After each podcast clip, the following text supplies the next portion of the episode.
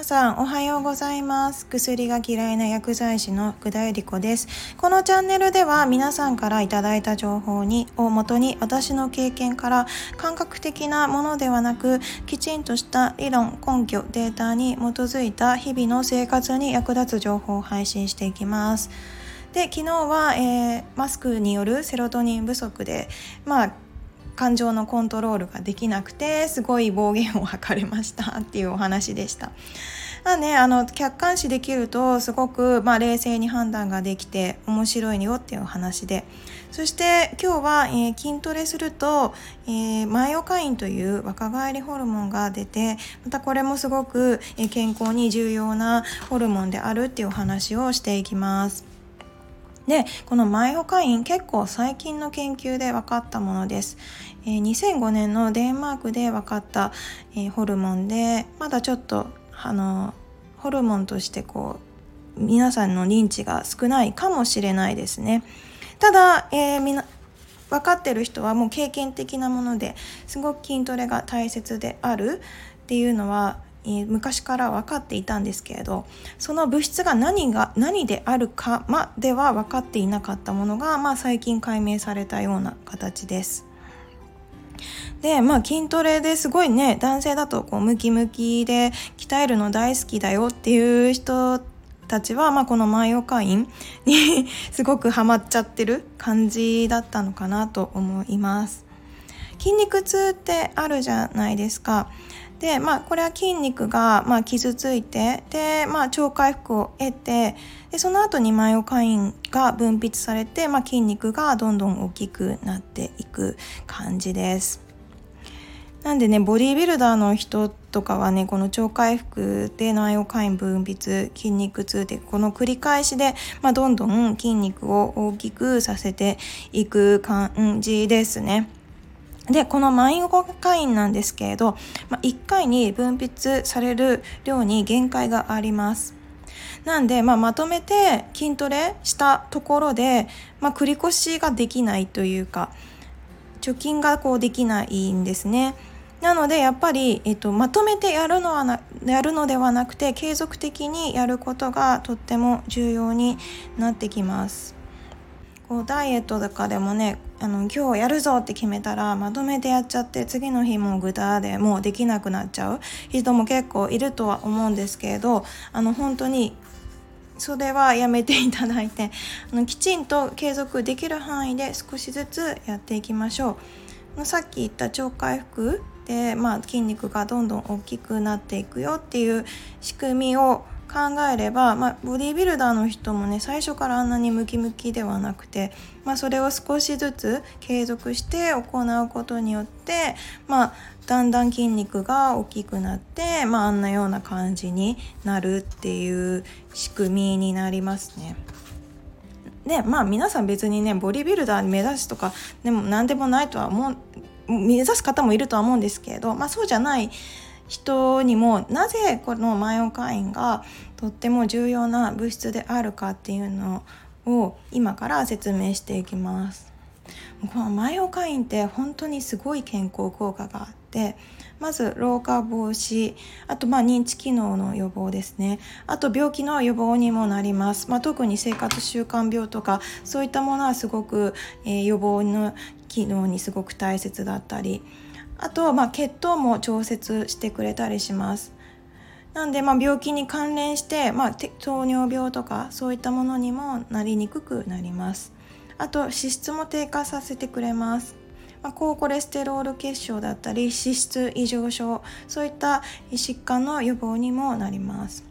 で筋肉の萎縮をの予防をしてくれます。まあ、筋トレするんで当然ですよね。あとまあ男性ホルモンを増強させてくれたり、まあ、脂肪を分解してくれるのでダイエットの効果もあります。あとまあ自律神経を調整してくれるので、まあ、あの精神的なこう浮き沈みであったりそういうのも安定化させてくれる作用があります。まあね、どの病気でも最初にはやっぱ運動を必ずしてくださいっていうのは出てきます。なんで本当にまあこれこれ運動が大切ですよっていうのはこのマイオカインっていうホルモンがすごく関係していたっていうのがわかるかなと思います。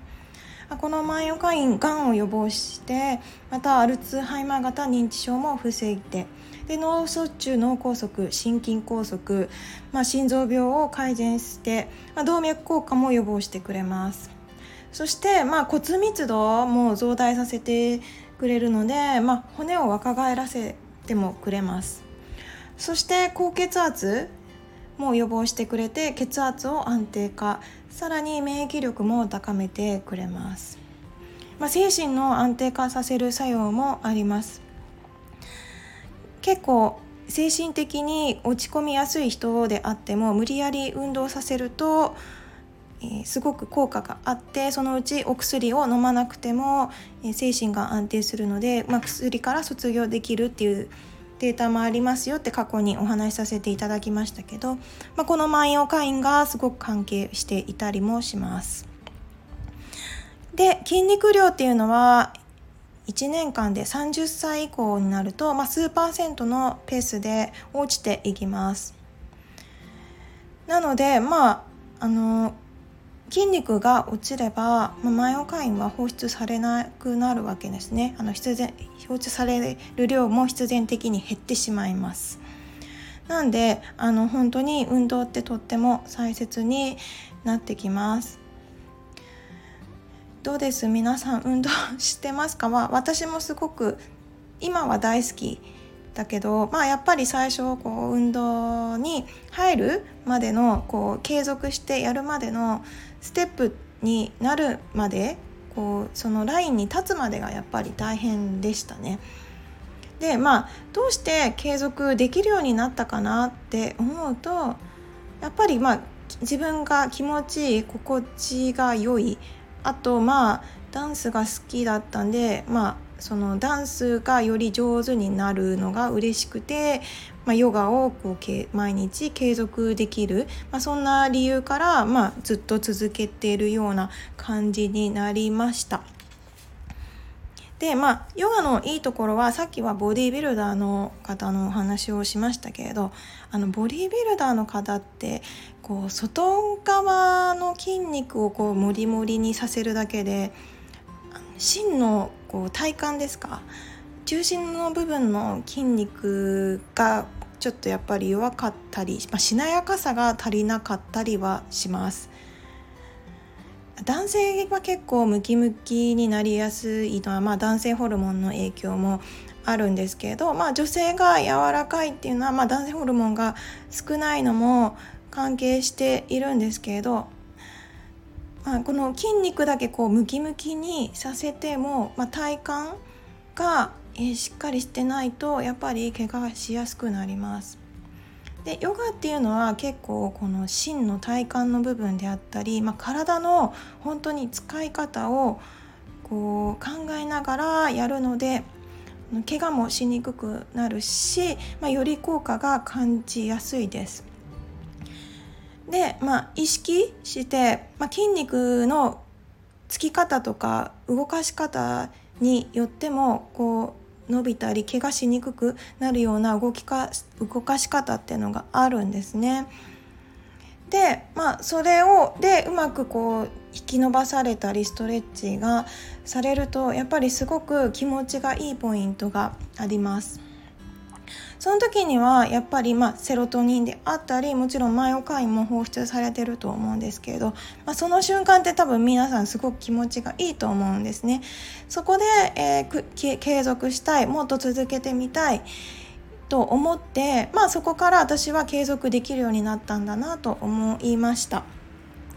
ぱりこう気持ちいいこうやるとすっきりするっていうのは、まあ、運動することによって、まあ、こういったホルモンが出るからになります。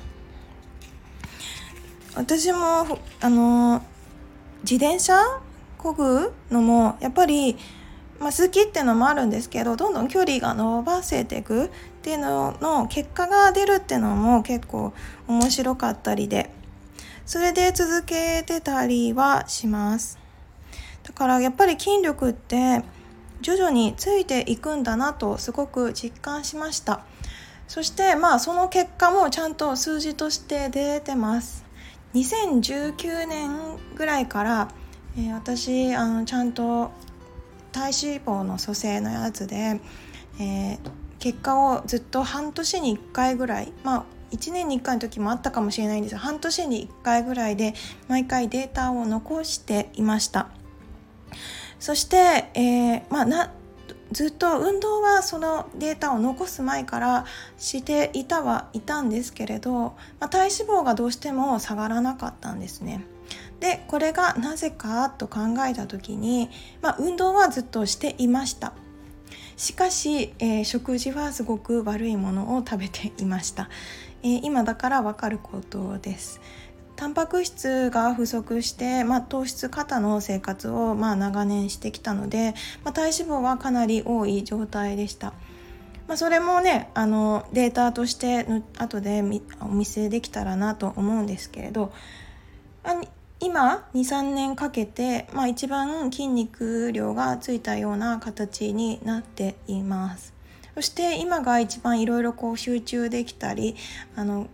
精神的な落ち着きが一番今まで人生の中で高まってるのは、まあ、こういったホルモンが関係してるからだなっていうのもすごく理解できました。のデータとして残すっていうのはすごく面白いです。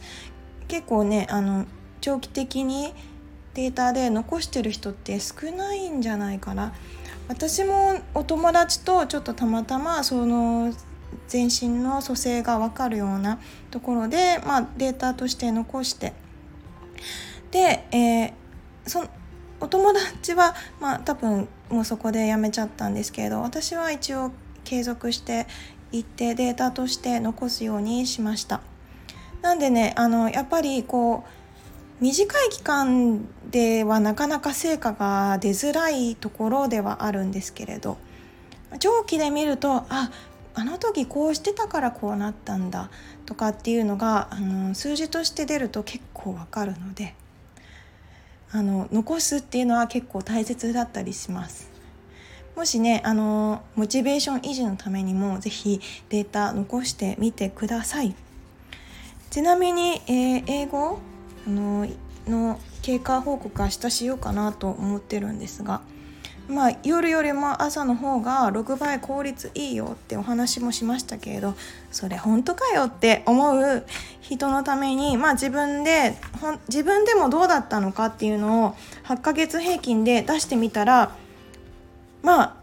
ほぼほぼそのデータに沿ったようあの形で出ました。面白いなと思って、えー、明日はそのお話を皆さんにさせていただけたらなと思っています。